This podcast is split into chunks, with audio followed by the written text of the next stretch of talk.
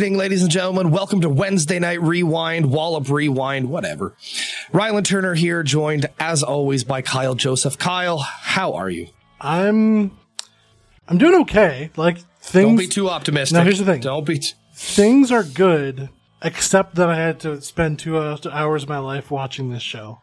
Yes, and this was one you chose too. So like you you did this to us this time. Usually we can start the show by blaming me for some sort of chicanery that has made you uh, watch WCW 2000, but I almost I almost feel like you would have rather watched 2000 WCW. I feel like there like the thing about this show, and we're gonna get into the details when we do, but the thing about this show that was so surprising was how like uninteresting it was. Mm-hmm. Like they're just none of the matches were bad in like a car crash kind of way. Like we've watched some WCW 2000 and we can always be like expected like there's going to be bad matches, but then there's going to be bad matches that are so like terrible that they go into like a comedy zone of their own. Think like uh Scott Steiner's title run. Yes. Yes. Um but this was it was it was just it was so boring. The show in question we are talking about In Your House 4 Great White North. It was live from Winnipeg, Manitoba in uh, this was the first October pay-per-view that uh, WWE ever put on. Um is at the old 1995. Old um, the old barn. Kyle, did you choose this because it was a Winnipeg show? Yes, I did. I wanted to see what because uh, I so I made I think exactly one trip to the old barn. Um, no, no, I was there twice. I was there for a Manitoba Moose game once, while that was a thing. Um, and I was there for a Garth Brooks concert. Those were my those were my trips to the old barn. Um, and like those things happened around like pretty around this time um i think the the the moose game would be a little bit later but like maybe like you know 99 2000 around there this was um like this arena was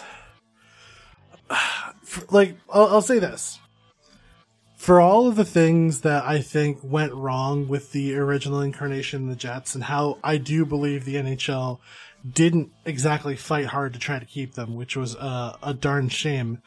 This arena did not help.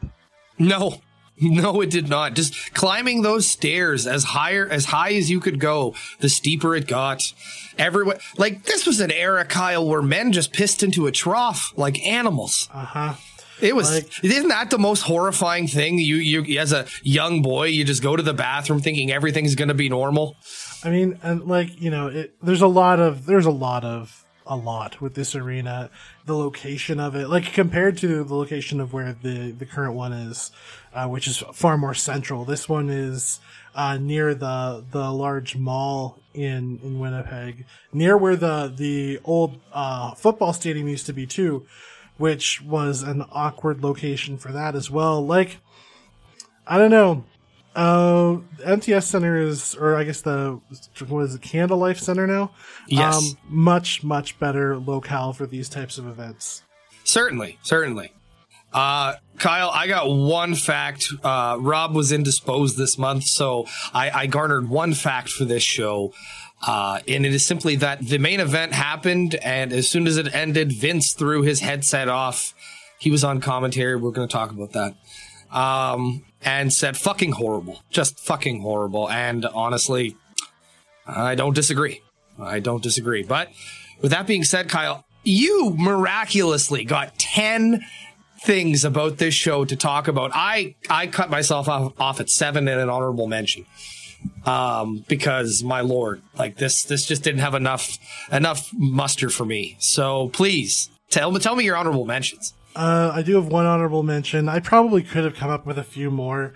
Uh, I'm I found out in real time um, before we started recording that the the the um, ring announcer slash backstage interviewer was P.S. Hayes. No idea, unrecognizable. Um, but my honorable mention was in fact involving uh, P.S. Hayes or was it Doc Hendrix? What, was he, what they call yes, him? Yes, Doc Hendrix. Sure.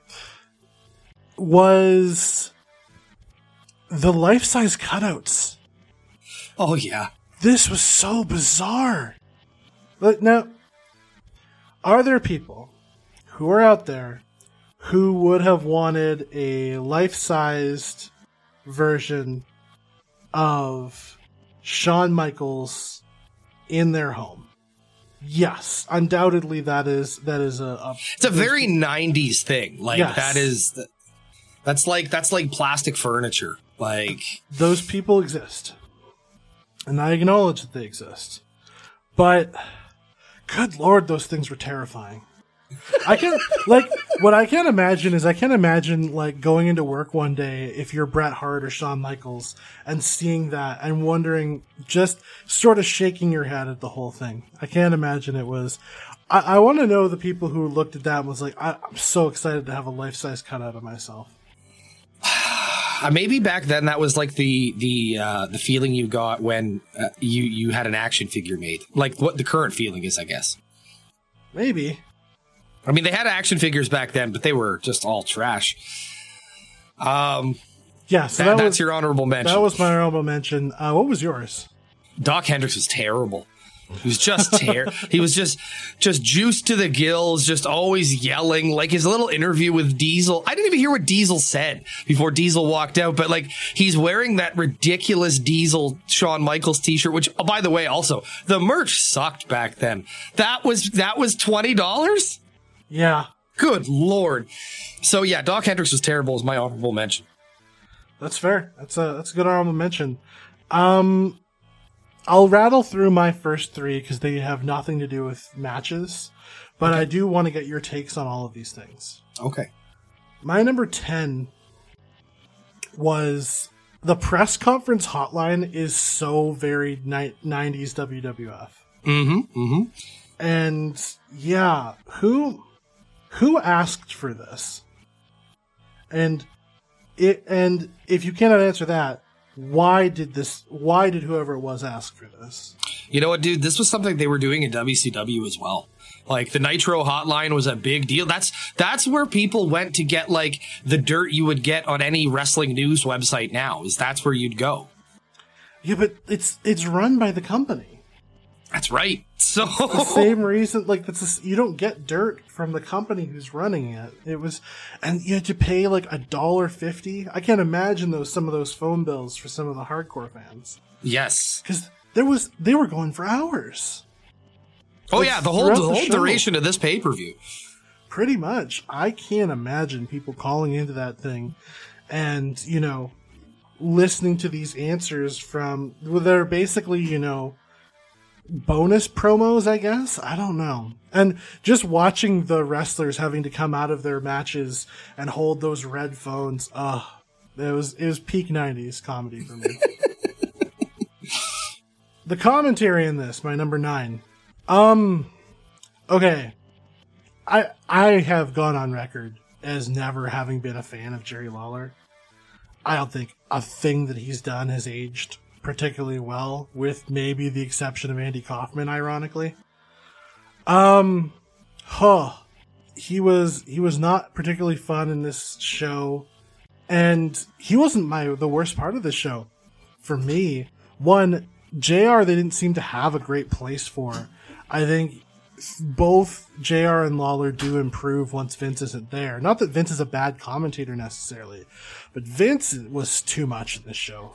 I I I'm going to talk about that uh, when we get when we get into my lists because I, I do have a comment about that, but it, it it's interesting. It's interesting. Uh, because, oh, and I'll say this: the trait that probably bugged me more than anything was him declaring matches to be over before they were. Just wait for the three count. Like you don't have to say, you know, that's a three count. No, it isn't.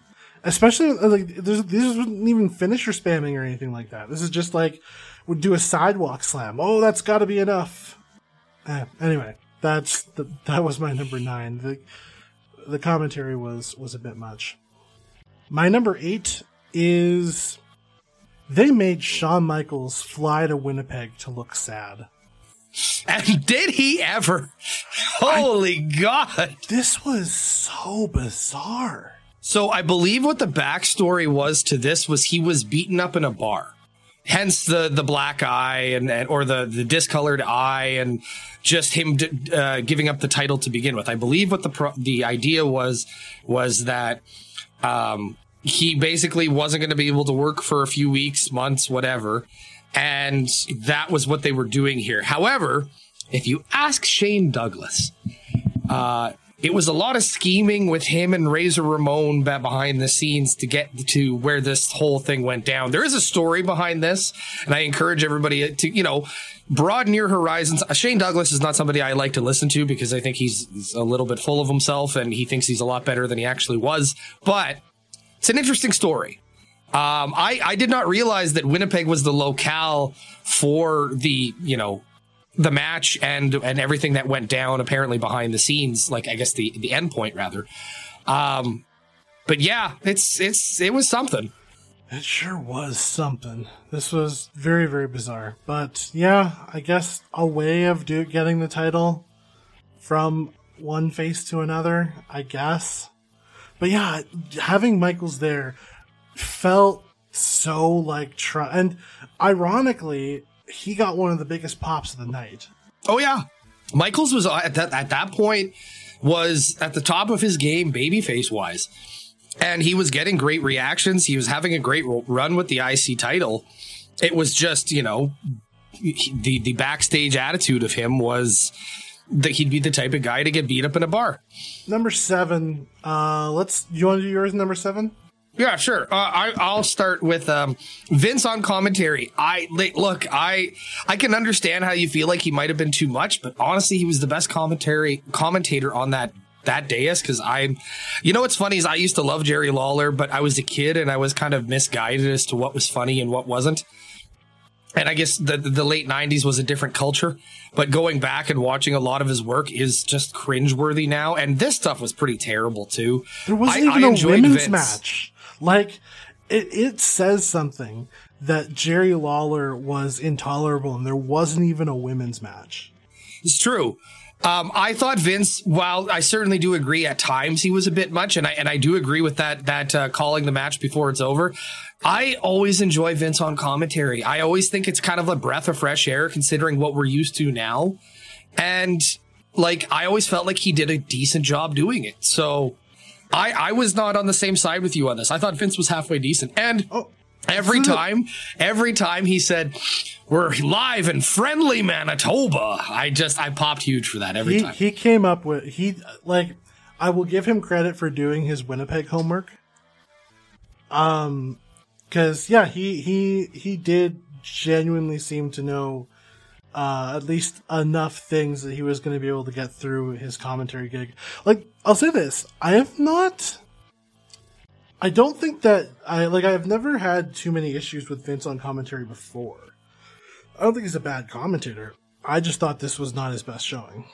Fair enough. That's totally fair. I mean, honestly, the show itself, I, I could see how you would feel that way. We'll move on to the matches. Uh, that's where I, I'm ready to get into a match. Number seven, Mabel and Yokozuna was so bad. Yeah. It was yeah, it was truly unwatchable match. I think between them they took about seven bumps. They couldn't get back into the ring without using the ring steps. Like yeah, I I'll say this. I think there's benefit to having a Yokozuna or a Mabel, less so Mabel just because of his um his issues with with um, hurting workers. But I think there's benefit to having like that a guy of that size that you can have somebody else wrestle against, right? Yeah. Oh yeah. I mean, but, not even. I'll, I'll, I'll, use an example. Not even like girth wise. We just saw a match this past weekend with a guy who's very limited within the Omos against Seth Rollins, and it was a tremendous match. Like uh, ultimately, the thing, and I understand that you know, like obviously, when you put two guys, like I, I, don't feel like the Omos versus a guy the size of Mabel or Yokozuna would be a good match. It's hard to to do those those types. It's more of a spectacle than it is match, and this was not even a spectacle. Yeah, and I'll say this: the other problem with this particular match was the end the ending didn't wasn't good. It was a bad decision. I guess they wanted to get them to you know be friends or whatever. It, this was this was not good. Yeah, no, I don't disagree with you, and that that is my number six. So I'll continue on. Terrible match, terrible match. I don't know what the idea was here. Like, I don't know if you thought that, it, like, again, going back to what I said before, like, it was the thought process. This would be a spectacle, because if it if that was the thought, I think you should have probably put it somebody who could work. Like like not again i've always been a fan of yoko more so than you but like i'm a fan of yoko when he's in there with somebody like a Shawn michaels or in there with somebody who can bump around for him and make him look incredible. Um and also like I, there are moments uh, especially in the earlier 90s where i feel like he was a lot more agile. This is not a good look for yoko though. As soon as they paired him with owen hart and they put him with jim cornette like it was to protect him. And unfortunately there was no nothing about this match that protected either worker. This this match felt every one of its five minutes. Absolutely it did. And yoko was gassed by the end of it. And it's sad. It like the thing about this is i'll say this looking back at how many of the people who participated in the show are no longer with us is really sad. Yeah, agreed. And for both of those gentlemen, uh, in particular, very very sad. I, I, it's amazing. Uh, Dustin Rhodes is still wrestling. Yes, yes. We'll get to. It. Actually, i am going to him next. Okay, all right. The debut wow. of Goldust. Wow. Okay. Yes, I did not realize this was the debut of Goldust until Vince piped that in. Yeah. Um, th- the entrance was a bit much. Uh, you know, it goes with the character. It was a bit, you know, long and a bit whatever, but uh, I thought that like, he was fine. Jannetty was a perfectly good person to put him against. Like this was this wasn't good, but it was perfectly okay. And it's surprising to me how much like because they'd only introduced the character a few months before, and it's surprising to me how much of what we came to know as Goldust, he had nailed right out of the gate. That that's just it. Like it Dustin Rhodes is uh, like ever a great performer, and Goldust is a character who I feel like we've had great times with Goldust and bad times with Goldust. But you're right, like off the gate or out of the gate, he he started really, really, really hot. It's funny, and, and I, this is a, a, a I, I have this on my list as well, a little bit further down. Um, but I'll say this: I thought that uh, it was interesting. Vince is describing him as 262 pounds, and I just didn't buy it with the with the, with with the robe on. Once he removed the robe, and we all know Dustin Rhodes is a fairly tall guy, I believed the 262. Like he was a big, big guy, and that outfit was not in any way, shape, or form like flattering. So, like, he looked 262. This was yeah. I, I think ultimately it worked out to be a very good showing. Uh, that was my number. That was my number six. Uh, what was your number five? Diesel and Bulldog. I I put that behind Goldust and Marty Jannetty because well, it was a better, it was a worse match. Uh, this was a terrible main event. Like this was not in any way, shape, or form a, a, main event caliber match. And Diesel struggled in his run as champion, but I mean, like. It's unfortunate because again, I think at this point in Bulldog's career, he was more about the partying lifestyle than he was about the working lifestyle. And we've seen plenty of bulldog matches in his career where he has great matches. It's not an uh, uncommon thing for him to have a good match. It's just unfortunately at this point he, he might have been a little bit too far gone to to be able to perform. And Diesel, unfortunately, like Kevin Nash, God bless him, but he uh, he was never a great worker himself. And this was just slams and holds and and there was nothing to it there was no substance to it they had terrible chemistry with one another and like again it comes down to like i don't agree with vince mcmahon on much but uh, this was a terrible match to the point where apparently Kevin Nash returned to the locker room and apologized to the locker and the locker room and the rest of the staff for how bad of a match that was. Yeah, this was just yeah, it just wasn't. It, we'll get to it for mine. Um, I thought it. I put it higher because I thought it was more meaningfully um, bad. My number five is a bit of a a bit of an aside, but so they build Trip Triple H, he's Hunter Hearst Helmsley at the time, as being from New Haven, Connecticut, which is fine. But like, one, he's from New Hampshire, which is not far off from there. So I don't know why he couldn't have just sort of talked like himself because I think he was trying to do a British accent. It was real bad. Yeah, what he was going for was like your your God, you're suburban New Yorker, right? Like the oh yes, chopped. Yeah, indeed. yeah. Well, I mean that's But- the thing. It's just- like, and I can understand a sophisticated accent. You know, like I can understand him trying to do a transcontinental one or something Hunter. else along those lines. This, Hunter Hearst Helmsley, Esquire. yes, like there's there's ways to do it. This was was not wi- it.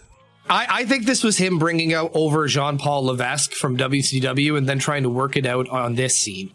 That's what I think it was in, initially in the beginning. It's the same character, really, Yeah. just uh, without Regal and, and whoever else with him. So, like, I, I don't know. I, I, I agree with you, but uh, go on. I'm sure there's you've got more to say. Oh, I, th- I think he he missed Regal. Like I, I do think Regal Yes. would have added something to this that that this felt like it was lacking. Um, we'll move on to that was my number five. We'll move on to your number four. Uh, I had Goldust and Marty Jannetty here. Uh, man, Marty Jannetty just bumped all over the place for this guy. Like for all the terrible things, and we can and will say about Marty Jannetty, like in this point of his career, like he was a good worker, and he made Goldust's debut look great. I love the fact that it wasn't a, it wasn't just a squash match. Like they gave Jannetty quite a bit in this, and this match went like what eleven to. 15 minutes. Yeah. Like it wasn't, this wasn't a, you know, your standard opening, uh, you know, or sorry, debut match where the guy wins in 60 seconds. So I thought they worked really well together. Um, I thought Goldust looked just fine. Like he's always been good. Like I've never complained about a, a Dustin Rhodes match, and I'm sure there's ones out there. I just haven't watched them. The TNA days as Black Rain, I've heard have just been, were just terrible. Um, however, no, I, I thought this was good. Uh, I thought it was weird to see Goldust win with like a reverse suplex. That's all it was. Yeah. He picked him up for the vertical, dropped him face down, and that's that was the match. It was a I guess suplex he hadn't, buster. He hasn't he hadn't figured out a finisher at that point, I suppose. But that's fine. Like it was what it was. And again, at the time period, you, you're in in that time period rather, you were I guess, I guess more used to seeing stuff like that happen. Yeah. Um, I but I thought it was a really serviceable match and a good debut for Goldust. So Yeah, 100%. My number four. People sleep on, or like, I find with these shows that people talk about, especially the main event, always gets a lot of like attention for how, whether it's really good or really bad. It gets the focus of the attention for you know, how people feel about about the match and everything like that, or about the show as a whole. And I get that, but we're sleeping on the fact, and people sleep on the fact that Triple H and Fatu was so boring, and the crowd didn't care at all. This was this was not good. no, it wasn't. I like, and what's what's so interesting is that unlike a lot of the characters in this show, who you know we're not that far out from the Attitude Era at this point, and you know Marty Jannetty and Dean Douglas, although he left the company, but you know Marty Jannetty, Dean Douglas, even King Mabel to a degree, Bart Gunn, like a lot of these guys they were around, but they didn't really factor. Henry Godwinn. They were around, but they didn't really factor into what we consider to be the Attitude Era. Um, that's not really true for both of these two, That's true. and yet there's something about this that just didn't didn't feel like it worked. Like, I thought Triple H's character, like to think he went from this to DX in t- what two years? Yeah. That's quite the that's quite the come up. Um, yeah, because Curtain Call is a year from this, I think, right? Yes. Yeah.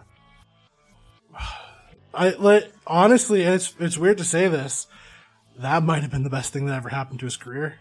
Yeah, you, you know what? You looking back on it, you're right. Like you've heard the stories of how he was punished for it, but I think taking that punishment really proved to you know how much this guy's willing to endure having to put over Ultimate Warrior at And- WrestleMania in under 10 seconds. And then having to reinvent his character, Yes, right. That's that's right. which is such an important part of his story that I think can, can get overlooked a little bit because yeah, it, it was that was a, a important stage of this. Um, but yeah, this match was not good. My And- number three is uh, sorry. Go on. Oh, and you know Triple H won, and it was it was what it was. But yeah, this was this man.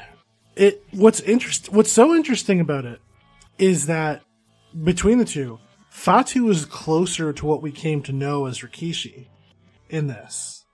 Like the attitude's very similar, right?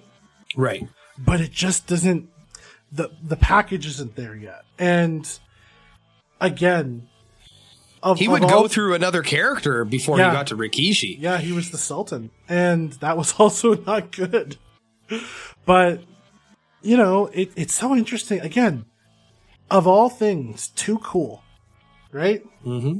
the what did it the the sort of go looking back and seeing what it is that is the thing that gets the push over. Um, it's very interesting to think about. But yeah, that was that was sort of my number, my thoughts on this number four. The match was bad, but like, I, I don't think either of these guys look back on it too sadly. Uh, I also have Triple H and Fatu at number three. Uh, terrible, terrible ma- opener, opening match. Like Yeah. again, I'm going to contrast to this past weekend's backlash. Like the opening match, Bianca Belair and Iyo Sky, arguably was the best wrestling match on the show. And that's Like- the thing about it is that Smoking Guns versus One Two Three Kid and Razor Ramon would have made for a much better opener. Yeah, I- and we'll talk about that match too. Uh, but no, you're you're you're not wrong when you say this was a terrible match, and you're right. It's so weird to think that just a couple years from this point, Triple H would be completely different, and Rikishi would be in the works. Like this is uh, certainly like when you look back on these early days of these characters, it's it's funny to kind of see the beginnings or the humble beginnings, and then obviously where they en- ended up getting to. I mean, nothing, nothing I think is more jarring than seeing the debut of Rocky Maivia.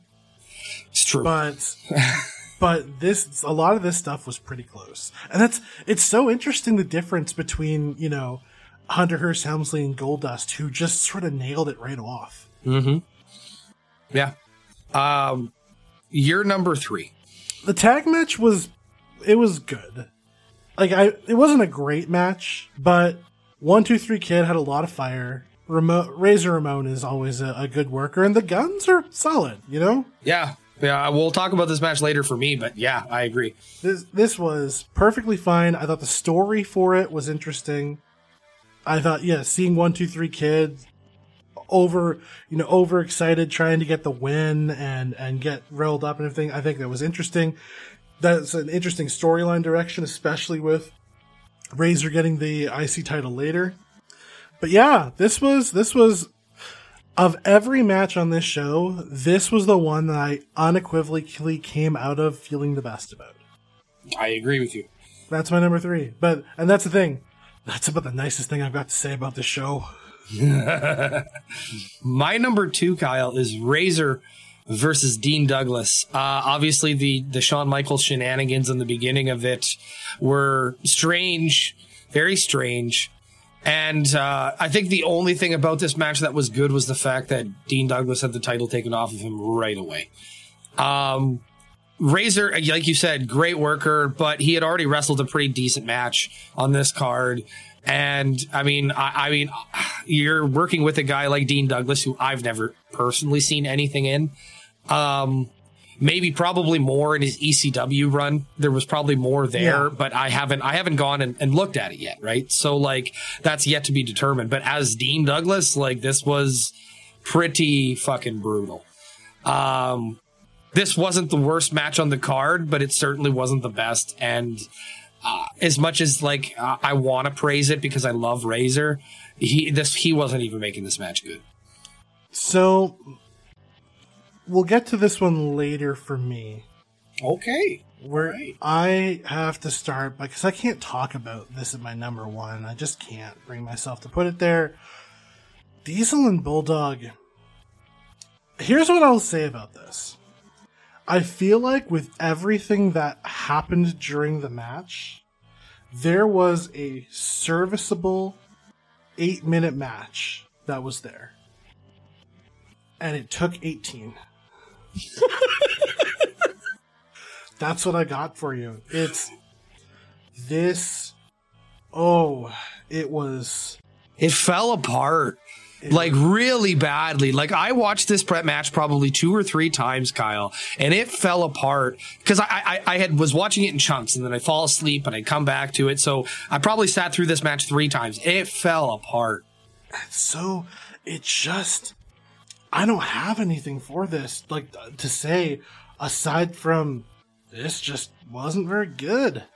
And it wasn't like and again, there were moments of it, but it just, it was too long. It was, you know, Bulldog had some fire at the start, but not nearly enough to carry it on. There were so many rest holds. And it's like, I get telling the story of going after the leg. Like, I do think that's an interesting story. But for 18, it was, it was like, that started about in minute three of this match and just kept going. And then the finish was awful too. Like, like I, I do love that they managed to put a turd cherry on this turd Sunday by having Brett come out and attack him for no reason. Well, I think at the time they were feuding. Like the the Jerry Lawler was managing Isaac Yankem, so. But, oh no, but, not uh, not attacking Lawler, not going after Lawler, go, attacking Diesel, or oh, oh sorry, yeah. attacking Bulldog. I mean, and f- yeah, well, so like the story Diesel. of this was that D- or Bulldog had turned the week before and and turned on Diesel and, and aligned with Cornette and and and the rest. Right. Um, but it was a week ago. There was not even enough time and, to really build this like, match, so no wonder it sucked. And that's the big problem is like you're going. Eh, that's not knowing your market. Bulldog isn't Canadian, but by this point he might as well have been. Yeah, right you're not going to get fans to really boo him in, in Canada. Like they booed Cornette a bit, and Diesel was super over.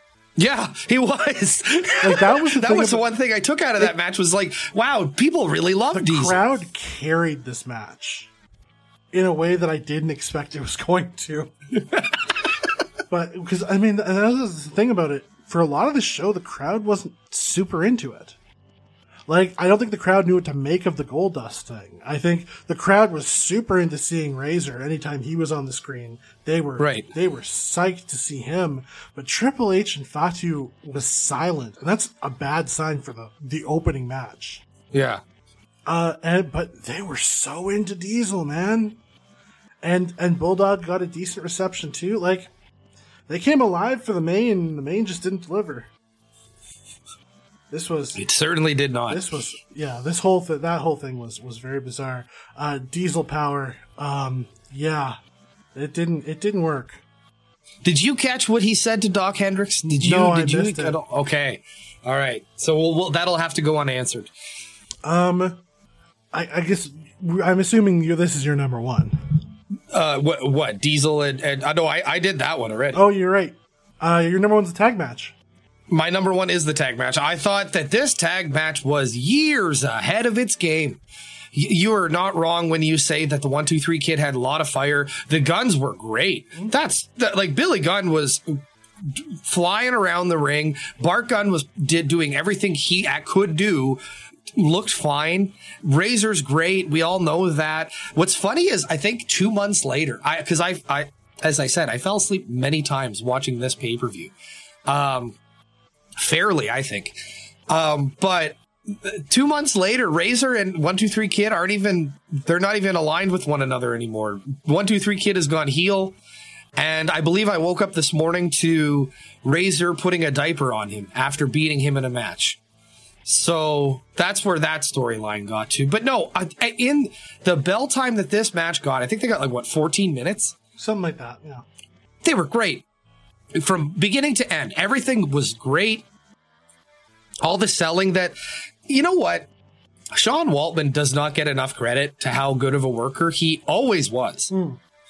Like, this is a guy who's carried multiple people through matches, Kane included.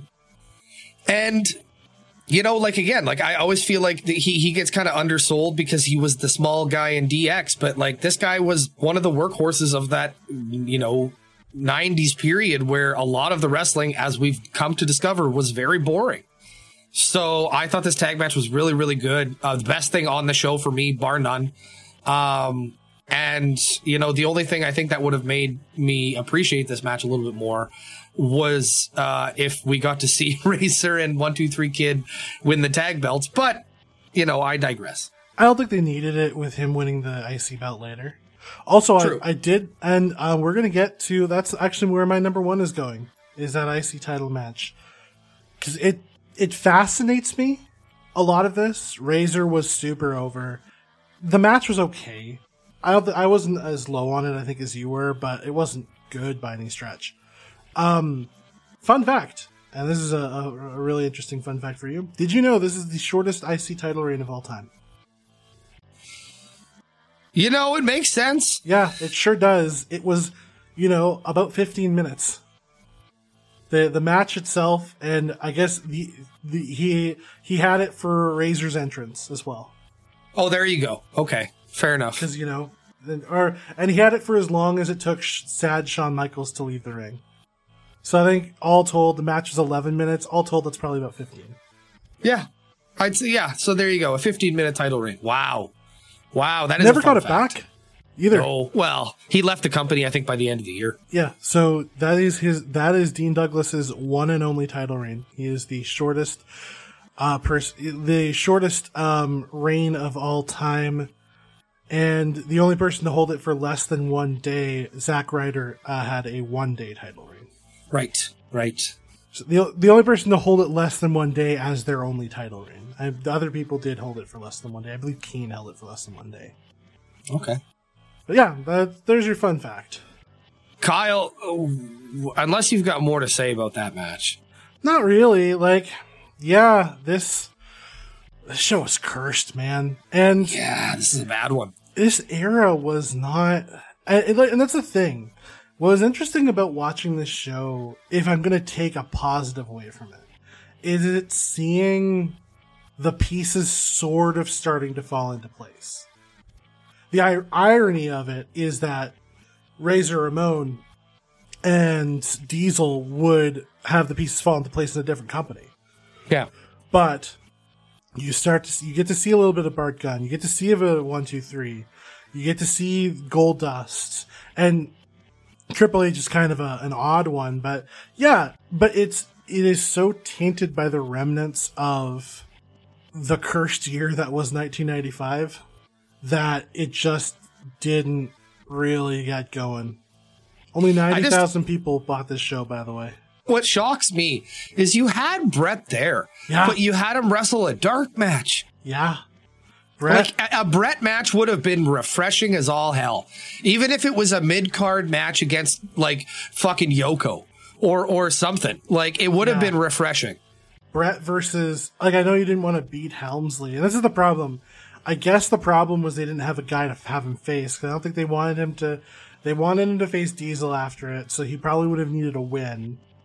They didn't want him to beat a debuting Goldust, though. I think that might have done more for Goldust than, than having be- yeah than beating Jannetty. Um, Mabel and Yokozuna, he could only like he's not a magician. Um, but Owen was there too. Yeah, he was. Like they could have had Bret versus Owen for no fucking reason because it's Canada. Yes. Like that that's all you need. You're in Canada, you can do Bret and Owen. Yeah, why not? Oh my god, Kyle. This this uh, honestly, Kyle, I got a 1.25 for this show. The 1.25 for the tag match. Uh, I can't even go that high. I will give credit where credit is due. A lot of these people worked hard. In particular, a tip of the cap to Razor Ramon on this show. He yes. the clear MVP. Uh, for his efforts, this gets a one. the rest of this was, like, again, there was interesting, I, again, some of the stuff was interesting. It just wasn't exciting.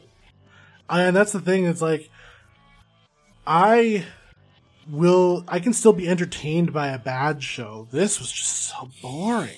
Kyle, before we get into the social medias, uh, I want to make the announcement as to what the next month's rewind is going to be. I've picked this, uh, and we're gonna the re, the rewind is gonna be there's gonna be some changes made, but we'll stay we'll stay tuned for that. We'll we'll have announcements and, and whatnot coming.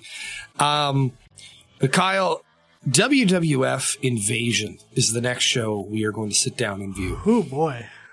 We are going to 2001. That is currently the era of uh, wrestling that I'm watching while I'm sleeping. That's that's that was like my introduction to wrestling was uh, Stone Cold being a bad guy, and that like few month build until the WCW ECW invasion comes full swing. We're gonna have to talk about the first pay per view out of that. Uh, so uh, I mean, Kyle, are you excited? Do you want to do you want to go through the card right now? I'm looking at it right now. Oh, let's God. let's talk about it. Let's let's let's do a little Some- preview. Some of this is looking really bad. First of all, I can't, you know, for everything I will say about this, the alliance was a terrible idea. Uh, yes, yes. I, I, it's, I certainly look back on it with rose-colored glasses, but uh, what, what, what? Like, let, let's going through the card. What are you looking forward to? Uh, Kidman and X Pac. Okay, okay. That I didn't seems- remember that was on there. That seems interesting. Um, oh God, Earl Hebner versus Nick Patrick. Oh Yes, yes. I forgot about that. Um, RVD and Jeff Hardy probably good. Hardcore. Yes, that match. is a- that is actually a very good match. That is probably the match of the night. There are pieces in the the main event, but oh, that timestamp is making me a little nervous here. Um, yeah, I don't know. I just this is oh god. There's, here's a cursed m- match for you. It's it's short, but Chris Kanyon, Hugh Morrus, and Shawn Stasiak versus Albert the Big Show and Billy Gunn. That's the get everybody on the card match. Let me tell you. There you go. There you go. And this was Billy Gunn fresh out of the New Age Outlaws because I believe at this point Road Dog had been released. Ah, this show looks cursed. Although, like, I think it's gonna. There's, it's not gonna be bad as this one. Oh, That's what Yeah, just did. But That- like, there, there, you'll have you'll have at least a real banger in RVD and Jeff Hardy to look forward to. I'm intrigued by Edge and Christian versus Lance Storm and Mike Awesome, but again, Alliance was a bad idea. With all that being said, Kyle, why don't you tell the fine folks who listen to our podcasts where they can find us on social media? They can find us on Twitter at WMWallop, Instagram, WMWallop, Facebook, Wednesday Night Wallop. Search that. You'll find um, my name. You'll find Rylan's name. That is us. If you want to find me on Twitter, it has changed because I got tired of spelling it out. It is at Kyle Wallop. Wow. God damn, It's been five fucking years. Yeah. All right. I was that's a there's a shocker right there. Kyle Wallop. All right. That's, I only used, I only really used Twitter for this. So yeah, might as well. Uh, why don't you tell the people about your Twitter? But you can find uh, me at at RYAM Sport Report. Uh, you can find all of our podcasts on Deezer, Spotify, Amazon Music, Google Podcasts, wherever you can really find podcasts. You can find us. And uh, with all that being said, Kyle, send the people home happy. Thank you so much for listening to this all the way to the end. We appreciate each and every one of you, and you have been rewound.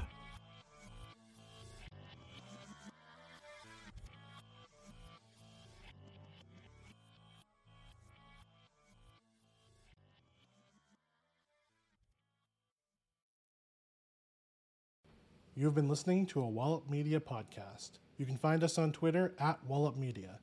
The hosts of our shows are Rylan, Kyle, and DK. You can find Rylan on Twitter at Rylan Wallop and Kyle on Twitter at Kyle Wallop.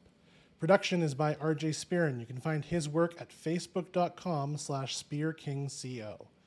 Logo designs are by Maisie Mulder. You can find her work on her website, maisiemulderdesigns.com. Our podcasts are hosted by ACAST. You can listen to them on the podcast catcher of your choice or on our website, shows.acast.com slash wallopmedia.